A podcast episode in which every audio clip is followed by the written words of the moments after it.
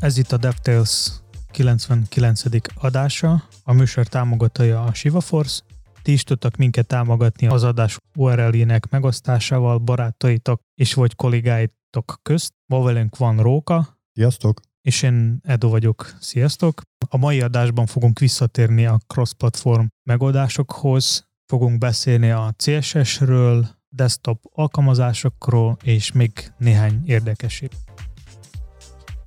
Korábbi adásokban én behoztam egy olyan a cross-platform témát, akkor beszéltünk egy olyan megoldásokról, ami saját ekoszisztémán belül voltak cross-platform, és ott beszéltünk, hogy mik a prok és kontrak ezeknek a megoldásoknak, és szeretnék megosztani még egy cross-platform megoldás, ami az összes platformon között cross-platform. Tehát úgy cross-platform, hogy tényleg? Igen, tehát wow. hogy elég, elég csak egy nyelvben programozni, és akkor lehet buildelni Androidra, iOS-ra, Windows-ra, Mac-re, Linux-ra is. De ezek között csak cross-platform. Meg, ja, még a webre is. Tehát csak ezek között cross-platform. Ha van még valamelyik oprendszer, akkor a, arra még nem, de ezek a fő között az, az igen. És ennek a cuccnak Flutter a neve, tehát ez egy a Google-nek UI toolkitje, milyen nyelven lehet programozni? Dart, Dart nyelven, erős típusos program, programozási nyelv, ami szintén a Google-nek a, a gyereke. Ami, ami érdekes a flutter hogy ebből készülnek natív alkalmazások, tehát hogy ők nem a web technológiákon ö, működnek, hanem a natív kóddal. És ami a legfontosabb előny ennek, hogy eléggé csak egy programozási nyelvet megtanulni, és lehet szinte minden platformra fejleszteni a, az alkalmazásokat. Hogy egy kicsit beletrólkodjak, azért érdemes megtanulni a bezáró zárójelek használatát, mert ahogy nézem ezeket az example komponenseket, mindegyiknek a végén van ilyen 5-10-15 bezáró zárójel, éppen gondosan ilyen nyílkódba szervezve. Hát ugyanaz a probléma volt a, a, a Swift-nál, meg Swift UI-nál, meg az Android Jetpack-nál. Ez vajon a cross-platformmal muszáj, hogy érkezzen ilyen? Tehát, hogy csak natívan lehet egyszerűbben kódolni? Már úgy egyszerűbben, hogy nem ilyen csúnya a forráskód tőle. Mondjuk ez elég szubjektív, hogy csúnya vagy szép, tehát lehet, hogy valakinek ez pont ez az SKR tetszik. Nem tudom, szerintem nem muszáj, hogy ilyen csúnya kód legyen, akár milyen szubjektív legyen az a kérdés. De amikor én is ránéztem a Flutter kódra, akkor nekem egy inkább ilyen JSON formátumra hasonlít a dolog, amikor összeírod magadnak egy konfigot, mintha, hogy lehet még egy ilyen példa, mintha a HTML írnád a HTML CSS-sel írnád egy JSON konfigba. Tehát ott leírsz egy a struktúrát, hogy milyen gyerek, milyen be van beágyazva, meg CSS-t is, nyilván kiegészítve mindenféle ö, függvényekkel, hogy mi mikor fut. Hát ez a deklaratív megközelítés. Ami eléggé jó előny a Flutternek, az, hogy van benne hot reload támogatás, mivel az android nálam nincs e- eléggé sok tapasztalat, de mondjuk a Swift-nál, vagy ilyen iOS, macOS alkalmazás fejlesztés közben ott vannak megoldások, hogy hogy lehetne megcsinálni a hot reload, de inkább a, a nélkül, szóval ott nem nagyon van jó megoldás, hogy hogy lehetne megcsinálni jó reload, mert legalábbis amit én néztem, ott az úgy működött, hogy majdnem mindegyik fába be kellett rakni mindenféle függvényeket, de ez így, nem nagyon szép megoldás. Flutternek van beépített, vagy van hot reloadnak a támogatása, és szerintem ez eléggé jó előny, és eléggé gyorsan is működik, tehát hogy nem kell sokáig várni, amíg, ameddig, ameddig lebildelődik a, az, a, az egész alkalmazás. Olyan hot, hot reload kell, ami a felhasználóknak a gépén frissíti be. Tehát, hogy élőben tudsz fejleszteni a felhasználók előtt. Nézik százezeren az oldalt, és nekik befrissül. Akkor neked a, az úgy tudsz megoldani, hogy a adatbázisból jön, jön a, a UI. Sőt, a, és a kód is. A live database-ről, mint például a Firebase. És ha valami hibázni fog, akkor egyből mindenki fog kapni piros képet, vagy valamilyen hibát. Exception. Igen, igen. Vagy felrobban a telefon, mert memory leak belefut az app. úgy, hogy, úgy, hogy semmi reset nem fog segíteni. De tényleg most ezeket a hibákat így félretéve, tehát hogyha ettől valahogy megóvnánk a rendszert, azért mennyivel jobb lenne, hogyha rögtön élesbe lehetne tenni a fejlesztés alatt álló kódot. Hiszen akkor nem egy tesztelőcsapat tudná tesztelni, vagyis hát egy tesztelőcsapat csak egy kicsit népesebb, mondjuk néhány ezer fő. AB testinggel szétvarjálva, és akkor azt mondod, hogy a látogatóidnak az egy százalék az, az ezen van, és ott rögtön helyben tudsz rajta változtatni. Tehát, hogyha az AB tesztben az jön ki, hogy tudom én, kisebb a konverzió, akkor azonnal tudsz rajta változtatni, hogy a piros gombot zöldre színezed, vagy a kattintás után feljöjjön a pop-up, vagy se. Tehát sokkal gyorsabb tudna lenni a fejlesztésnek az életciklusa. Igen, csak ezzel az a probléma, hogy így nagyon nehéz reviewzni. Mármint, hogy amúgy is kell, hogy legyen review, és át kell, hogy menjen a review-n, mert gonoszkód is kikerülhet, vagy akár hiba is, és ez így nem biztos, hogy jó lesz. De amúgy egyetértek, Na hogy... jó, de hogy olyan embert engedünk oda, aki aláírta, hogy az életével felel azért, hogy ne legyen egy gonosz kód. Tehát olyat engedünk oda, akiben megbízunk. Aztán ki tudja, hogy mi történhet. Másrészt az, hogy review, tehát hogy most kódszépítészetre megyünk, nyilván egy, nem egy junior kollégát kell oda tenni a, ilyen esetben a másik oldalra. Nem, nem pontosan arra gondoltam, hanem egy olyan fajta review-ra, hogy, hogy tényleg egy jó fejlesztés ment ki. Hát azt megmondják azonnal a felhasználók. Hát amikor el, például el, ellopják tőle, tőlük a pénzt. Akkor már késő lesz, hogyha mondjuk egy ilyen gonoszkod bekerül egy ilyen alkalmazásba. Na de hogy induljunk ki abból, hogy ott egy megbízható ember készíti ezt a kódot. Berakjuk őt a széfbe, elzárjuk az internettől, ő csak a kódot kezeli, ott helyben fejből, és megbízunk benne. És az egész forgalmunknak az egy százalék az, az erre a live kódra megy. Hát ö, szerintem egy emberre rábízni valamit, ez így. Na jó, akkor ketten vannak. Szerintem ez is kevés. 12? Az már kicsit több. Azt tudom, hogy több, de hogy az egy elég? Csak a, az a baj, hogy hogyha az a 12 megbeszélnek egymás között, akkor...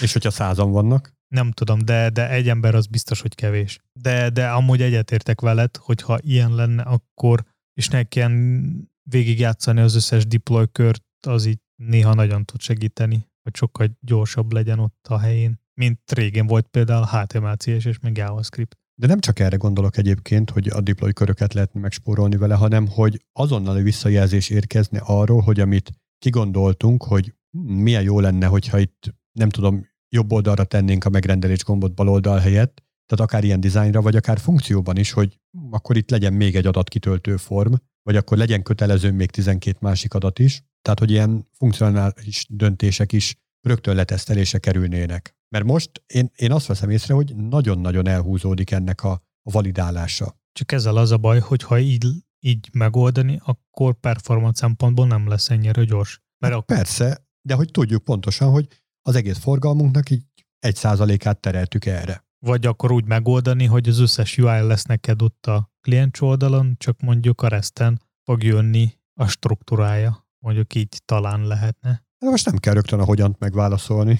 Szóval jó messzire mentünk ettől a Fluttertől. Ami nekem kifejezetten tetszik benne, most nem tudom, hogy ez a Dartnak a sajátossága vagy a Flutteré, van itt a példakódok között egy Fibonacci lista, ami azt tudja, hogy ahogy görgetem lefelé, egyre nagyobb és nagyobb számokat fog kiírni. Hát ezt ugye minden nyelven megírjuk, és akkor tök jó büszkék vagyunk magunkra, hogy a Hello World-nél 0,1-del bonyolultabbat sikerült megugrani. Viszont amit kifejezetten tetszik, hogy már egy ideje görgetem ezt a listát, és már olyan nagy számokat ír ki, hogy nem fér rá erre a képernyőre, és még mindig tudja. Ahogy elnézem, Edu is elkezdte görgetni. Szerintem ezzel a görgetéssel kriptovalutát bányásznak valahol, de ugye ez például kifejezetten tetszik. Aztán 0,5 utána járással sikerült azért megállapítani, hogy a dolognak a hátterében a Bigint típus áll, tehát hogy addig tud ez növekedni, ameddig annak az értékkészlete van, de akkor is tetszik. Ne, nekem is nagy, eléggé szimpatikus a Flutter, úgyhogy ti is legyetek bátorak és próbáljatok ki.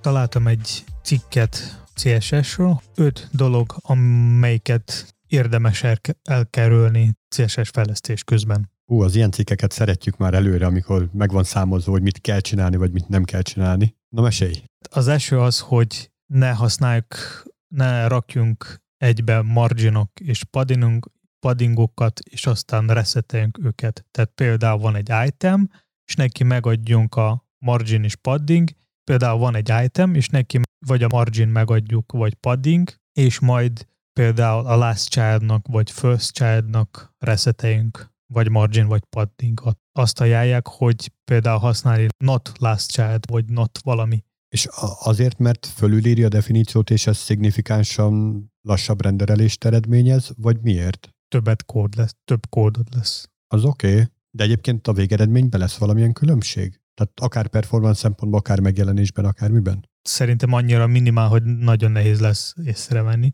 De én ezzel azért vitatkoznék, mert például, hogyha mert vannak olyan esetek, amikor nem tudsz használni notot. Például, mikor neked az itemhez tartozik több CSS, mint csak egy margin vagy, vagy padding. És neked kell mondjuk a, át, megadni a háttérszín, a hovert, a, vagy a háttérszín, a border, a font méretek, még mindenféle más dolgokat. Na jó, de azt tudod két külön szabályban is. Tehát, hogy vannak az általános, ami mindenkire vonatkozik, meg egy másikban, hogy a... Hát az lehet akár egyedi, mondjuk egy lista elemnek, mit tudom én, mindenféle háttérszín, borderek, meg egy más dolog. És ez a lista elem csak egy helyen van használva, nem, nem általános. Tehát ebben az esetben az a not nem annyira jól működik, viszont ott, amikor kell csak egy propertit megadni, akkor inkább notot használni, legalábbis így átláthatóbb a kód. Tehát clean code szempontból jobb így használni, mintha kettő szabály, szabály mert így fejben legalábbis egyre kevesebb kell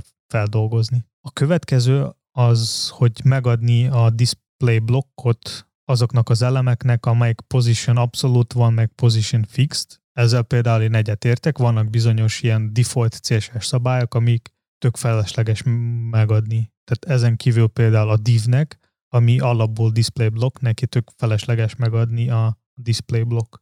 Na jó, de hogyha, tehát, hogyha egy ilyen abszolút pozícionált elemet veszünk, és nem kifejezetten ilyen blokk típusú elemről van szó, hanem mondjuk egy táblázatot akarsz kipozícionálni, ami egyébként display table lenne. De pont, hogy neki nem kell adni a semmi display block. De hogyha te úgy akarod megjeleníteni, akkor neked nem lesz táblázat, hanem... Akkor az nem lesz táblázat, de attól még megadhatod. De akkor miért használsz táblázatot? Meghatod így is, bármelyik elemnek, csak tök felesleges.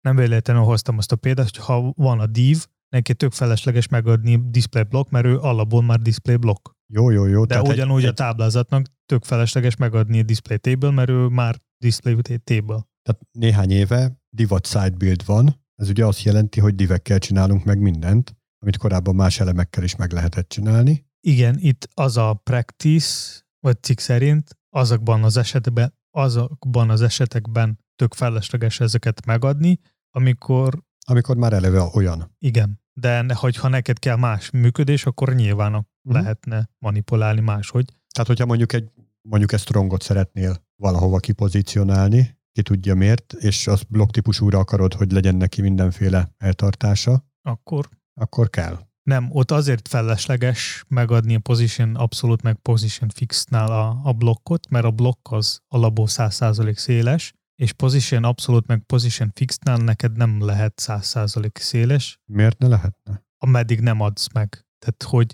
hogyha te a relatív, tehát mint, hogyha a default ö, állapotban neked van egy display block, akkor a display block neked fog foglalni az egész sort, amely, ahol van az adatelem. Tehát ő teljes széles lesz. De hogyha position abszolút vagy fixed lesz, akkor az az elem addig le, nem lesz teljes széles, ameddig ne, exaktan nem adsz meg. Tehát így, hogyha neked van a display block, akkor neki tök felesleges mondjuk megadni vid 100%, mert ő már eleve ilyen. Aztán a következő az, hogy nem érdemes használni translate mínusz 50, mínusz 50, mínusz 50 százalék ahhoz, hogy középre rakni egy elemen, mondjuk ez sem mindig igaz, mert itt hát csomó ilyen dolog lehet, amelyik akár böngésző specifikus lehet, tehát valamikor jó a display flex, és elég az, de valamikor nem elég. És itt igazából konkrét esettől függ.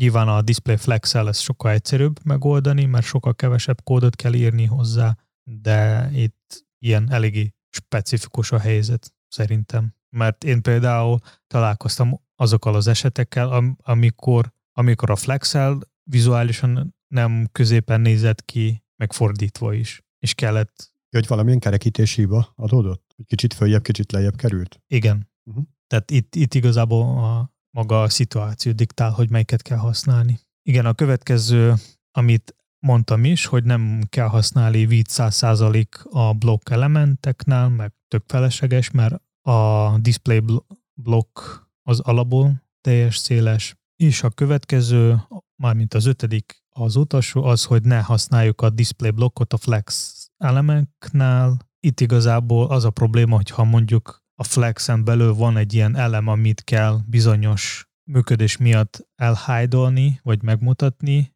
akkor már kell valahogy megmutatni, de nyilván az nem muszáj, hogy legyen a blokk, vagy flex, de lehet, hogy a, a, abban az esetben a flex az nem lesz jó, és a helyet, hogy tehát hogyha mondjuk kell egy új elementnek a hájdolását megoldani, amelyikben több sor lehet, és azok a sorok kell, hogy mint hogy föntről lefelé legyenek, így, hogyha display flexet használni, akkor le kell kezdeni azt is, hogy a flexnek a direction az legyen kolom, és nem wrap, így a helyet, hogy használni mondjuk a flexet, egyszerűbb használni a, a display blokkot, mert ez csak egy sor CSS-ből van, és nem kell lekezelni ezt. Úgyhogy itt is inkább helyzettől függ, de így exaktan, hogyha van csak a display flex, és azon belül van valami gyerekelem, akkor neki tök felesleges megadni a display blokkot, kivéve ezek az extra eseteket. A jó kis szabályhalmaz találtál. És mivel itt tartunk a CSS-nál, a Bootstrapnek megjelent a ötödik verzió, ötödik stable, stabil verzió. Igazából én csak azért behoztam ezt a témát, mert amikor elkezdtem nézegetni a release notes hogy mit változott benne, én, tehát bennem felmerült egy ilyen kérdésem, hogy miért jó használni a Bootstrap, mikor közben, hogyha frissül, akkor ennyi sok kódot kell majd módosítani a te projektben. Hát ez minden frontendes, meg hát nem csak frontendes, hanem bármilyen framework libet használsz, ha arra építed a kódodat, és utána meghozod azt a döntést, hogy te frissíteni szeretnéd, mész a korral együtt, tehát nem akarsz beragadni egy valamilyen időpillanatban, akkor ez fájni fog. Igen, csak mondjuk vannak olyan rendszerek, vagy keretrendszerek, ahol ez, tehát valahol kevésbé fájdalmas, valahol nem annyira, de a Bootstrap pont egy ilyen fajta, ahol eléggé fájdalmas ez, ezt, és eléggé sok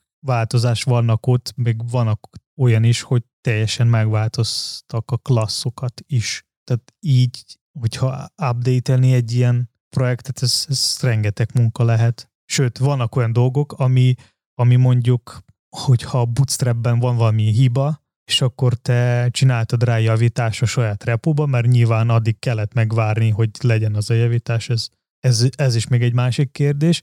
De hogyha open source, akkor tudsz feladni te is pull requestet. Hát igen, de ez így sokkal egyszerűbb, vagy sokkal gyorsabb megcsinálni saját projektben ezt, mintha így lehet akár valaki, lehet ilyen is, hogy nem mindenki erről tud, hogy van egy ilyen lehetőség, de tök mindegy, lehet feladni ott is egy pull requestet, vagy megvárni, vagy lehet, hogy meg az is probléma, hogy fognak visszautasítani a te javításod, mert nekik lesz valami saját véleménye, hogy ez így nem jó, de mindegy. A lényeg az, hogy ha te saját projekt, projektben megcsinálsz, elkészítesz valami javítást, aztán kijön az a javítás a bootstrapben, akkor nem is biztos, hogy fogsz róla tudni, de hogy így, így tök felesleges lesz valamelyik kód, vagy a bootstrap vagy, vagy a tiéd. Tehát így kódduplikáció is akár lehet. Igen, de mondom, ez az összes ilyen fejlesztés, fejlesztés könnyítő túlnál fennáll. Tehát az, hogy könnyebb fejleszteni, időben hamarabb végzel vele, annak ára van. Például ez is az egyik része ennek az árnak. De csak rövid távon egyszer, ö, gyorsabb. Igen. Példaként ilyenek olyan változások voltak, hogy mind ami volt left vagy right, az most lett start és end, tehát például float left, float right, az lett float start, float end, rounded left, rounded right, az mind így. Rounded left, rounded right, az rounded start, rounded end. És ez mind-mind kell végig csinálni a saját repóban. Szerintem így sok, eléggé sok munka lehet. Arról nem írtak esetleg, hogy miért döntöttek így? Hogy ilyen sok mindent megváltoztatnak? De mondjuk ez, ez a start meg end, ez azért, mert a, a, a gridnál, meg a flexnál így van, vagy hasonló, és így egységesebb lesz, mivel ezt most többen használják, mint a floatot. Én úgy olvastam, hogy, a, tehát, hogy alapból left to right használjuk mi, de hogy a right to left támogatás miatt, hogy egységes, egyértelmű legyen, hogy mi az, ami kezdete, és mi az, ami a vége. Nem minden esetben a left az a kezdete. Hát igen, mondjuk azokban az országokban, ahol más irányú olvasási rendszer. Ott nyilván nem left to right, hanem ott right to left lesz, vagy akár fent is le. Így startend ez kicsit egyértelműbb, hogy, hogy mire, miről van szó. Minden esetre a migráló útmutatóban több mint 50 darab breaking change lett felsorolva, úgyhogy tényleg felkötheti a gatyáját, aki ebbe belevág. De amúgy, ami szerintem számomra van, van egy pozitív dolog is, egy ilyen fajta, vagy bármilyen más, vagy... Lehet újraírni, igaz? Nem. És akkor kódtisztázás, és akkor sokkal nem, jobb lesz Nem, az, az, hogy lehetne be, be, tanulni belőle. Tehát benne van sok mindenféle ötlet, vagy példa, és azt lehet használni saját kódban. Ez, szerintem ez nagyon jó. Vagy legalábbis ez számomra ez a legnagyobb előny bármilyen keretrendszernek. Képzeljétek, nemrég kaptam egy ilyen üzenetet, egyik ismerősöm írta, hogy bezárta a Slack desktop alkalmazást, és 9 GB RAM szabadult fel. És így viccesen oda is írta, hogy nem lehetne visszahozni az IRC-t, ez ugye ilyen szöveges csetelős dolog volt. És hát belegondolok, hogy a fenébe lehet 9 GB-ot elhasználni bármire is. Ez akkora bődületes nagy adatmennyiség. Plusz ugye többször beszéltünk már arról, hogy egy natívan elkészített alkalmazás az mennyivel jobb tud lenni, tehát jobbak a lehetőségek arra, hogy optimálisabb legyen, mint mondjuk egy böngészőben futó, és ennek ellenére mégis ilyet készítenek. Mondjuk azt már ismeritek, hogy én azon az elven vagyok, hogy amit csak lehet, ugyanabban az egy böngésző ablakban futtatom. Nyilván ezzel rengeteg lehetőséget adok a támadóknak, hogyha valamilyen weboldalról betörnek, és ott ugyanabban a böngészőben elkapják a mindent is, de bízok abban, hogy a böngészőben lévő sandbox az, az majd megvéd ettől. Na de lényeg az, hogy most ez egy erős cáfolat arra, hogy a desktop alkalmazások azok kifejezetten jobbak, mint a böngészőben készültek. Főleg mikor van ilyen eszköz, mint Flutter. Miért nem csináljuk, mi, miért nem használjuk a Flutter mondjuk, és mindenki inkább hype az Electron. Főleg a, a Flutter meg az a jó, hogyha valakinek nagyon fontos egy ilyen eszköz, ami nagy, nagy cég fejleszti, mint például az Angular, ami elterjed leginkább a enterprise világban, akkor a Flutter is ugyanolyan. Tehát a Google-nek a, az eszköze, és szerintem tök jó erre. Hát ugye erről már sokat beszélgettünk, az, hogy mekkora cég van mögötte, az azért nem garancia arra, hogy nem végzi mondjuk a Google esetében a Google temetőben. Igen, nyilván, de sok, sok cégnek ez egy fontos pont. Hogyha van valami nagyobb, nagyobb cég mögötte, akkor csak emiatt választják, mert azt gondolják, hogy ott nagyobb support lesz, meg egyéb más. Lehet, hogy ezt azért érdemes lenne, tehát egy-egy döntéshozó, amikor ilyen helyzetbe kerül, hogy most melyik eszközt válassza, és milyen cég van mögötte, akkor azt egy kicsit alaposabban utána járni, nem csak ott megállni, hogy ó, ezt akkor e mögött a Google van, akkor ez biztos, hogy jó lesz nekünk. Meg ugye erről is volt szó néhány korábbi adásban, hogy ezek az eszközök a saját problémáikra hoznak megoldást. Mint például a React is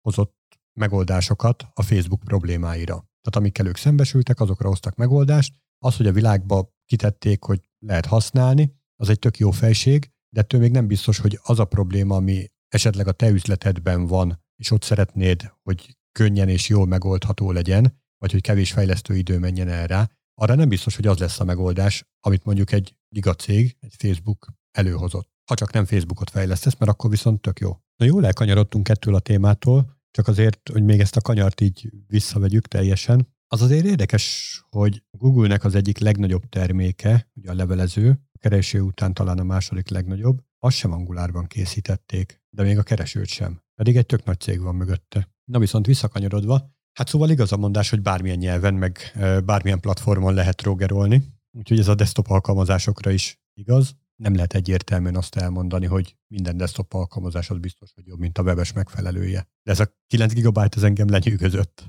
Ez amúgy elég érdekes, hogy ennyi sok memóriát használ, mert a, mo- a mostani, vagy ilyen általános laptop, amit lehet szerezni, az 8 giga. Ja, tehát még jó, hogy annak az ismerősömnek volt ilyen sok memóriája, hogy el tudta használni, és nem kellett neki elmenni a boltba még külön venni érte. És igazából így, hogyha belegondolni, ilyen egyszerű fajta alkalmazás, ahol nem kell csinálni semmiféle kalkuláció, vagy ilyen nehezebb dolgot fel, mint úgy nem, nem nehezebb munkát végezni, mint például renderelni valamit, vagy, vagy kiszámolni sok adatot. Ez így sima csetre szerintem ez rengeteg memóriát kell. Sok, elég is, nagyon sok. Hát lehet, hogy a Slack teremtése óta az összes üzenetet letöltötte az ő gépére, vagy nem tudom.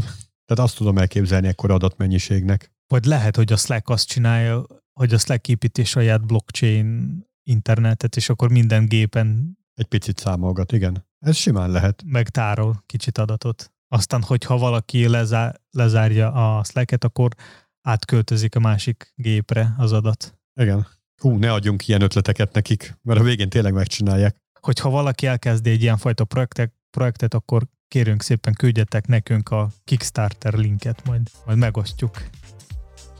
Az előző adásban beszéltünk reklám, reklámokról, és én behoztam egy olyan ötletet, hogy mit ha, mi lenne, hogyha lenne egy olyan internet, ahol nem lenne reklám, csak érte kellett kicsit többet fizetni, és uh, nyilván erre, és ide kapcsolódik egy eléggé érdekes téma. Mit gondolsz, Roka, arról, hogyha lenne egy, egy ilyen App Store, ahol mondjuk valamilyen havi díjért tudsz megkapni az összes alkalmazás, és akkor nem fogsz látni reklám. Tehát mondjuk 10 dollár fizetsz havonta, és használsz bármilyen alkalmazás, bármennyi időt, bármire. Mármint a jogi szobály szerint. Ezt most közvetlen azután a téma után kérdezett, hogy elmondtam, hogy én nem szeretek alkalmazásokat használni, hanem egy böngészőbe futtatok mindent? Igen. Hát... Ö, Jó, mondjuk, hogy ha vannak ilyen megoldások, vagy vannak ilyen alkalmazások, amelyekhez nincs web felület, ami mondjuk nem tudom, egy videót szeretnéd készíteni, vagy egy, egy podcastet szerkeszteni, ez nem biztos, hogy a böngészőben szeretnéd csinálni. Van egyébként ilyenre is lehetőség. Tudom, hogy van, de nem biztos, hogy a performance szempontból ez a legjobb ötlet lenne. Oké, okay, értelek. De akár, akár mobiltelefonon is, ott is vannak uh-huh. sokféle alkalmazások, ami lehetne használni, és akkor sokszor leginkább az a probléma, hogy van rengeteg alkalmazás, ami szívesen is használnéd, valamelyik nem annyira szívesen, de mondjuk sok ilyen van, ahogy, amelyik csak akkor tudsz kipróbálni, hogy fizetsz érte, Na szóval meg egyéb más ilyen dolog van. Értelek ezzel a gondolatkísérlettel. Igazából azt tudom mondani, hogy ha, ha az biztosított lenne, hogy az összes alkalmazás, amit majd a jövőben fogok, most még nem tudom, hogy miket, de hogy majd a jövőben fogom használni, esetleg csak kipróbálni, és azok is garantáltan reklámmentesek lennének, akkor én simán bevállalnék egy ilyet. Havi díjért, reklámmentes világot. Sőt, Szerintem meg is dupláznám ezt a tétet, hogyha az óriás plakátok is eltűnnének, meg a reklámújságok a postaládából. Amúgy van egy ilyen kezdemény, amit én találtam, az csak megre van, nem tudom, hogy van-e más, de ott az az érdekes, hogy az pont úgy működik, hogy havonta kell fizetni 10 dollár most jelenleg, és tudsz kapni en darab alkalmazás. És akkor benne nincs semmi reklám, semmi extra dolog. Ja, de és csak néhány, a, tehát há, mennyi az az N? Mondjuk így két byton elfér, vagy nem? Mert hogyha nem, akkor úgy már tetszik, hogyha elfér, akkor azért annyira nem. Ugye két byton előjel nélkül 65.536 értéket lehet így különbözőképpen megkülönböztetni. Jól elmondtam, de hogy értitek. Több mint 200 alkalmazás. Tehát akkor egy byton fér el még egyenlőre. És ugye azt említettem, hogy ha két byte-nál, két byton nem fér el, akkor, akkor valószínűleg érdekelne. Így viszont azért necces, hogy abba a 250 vagy 200 valahányba mondjuk jó, hogyha egy tucat vagy egy fél tucat lesz olyan, ami engem érdekel. De hogyha megnézzünk azt, hogyha külön vennéd ezeket az alkalmazásokat... Értem, értem, persze, hogyha külön megvenném, meg külön mindegyikre reklámmentességet, akkor sokkal rosszabbul járnék. Tiszta sor, értem. Csak ugye most egy olyan gondolatkísérlet volt, hogy mi lenne, hogyha minden ember így látatlanba befizetne mondjuk az internete mellett, az internet előfizetését megemelnénk ennyivel, ezzel a 10 dollárral, és akkor ő reklámmentesen kapná a mindent is. Abba úgy belemennék, így 200 alkalmazásért én nem, nem érzem azt, hogy ez jó üzlet lenne nekem. Jó, de hogyha külön internet, meg külön alkalmazás, vagy egybe az egész, ez így még nagyon utop, utopikus világ, vagy nagyon messze szerintem ettől vagyunk. Hát igen, meg azt is tegyük hozzá, hogy én csak egy ilyen smucig magyar vagyok, úgyhogy...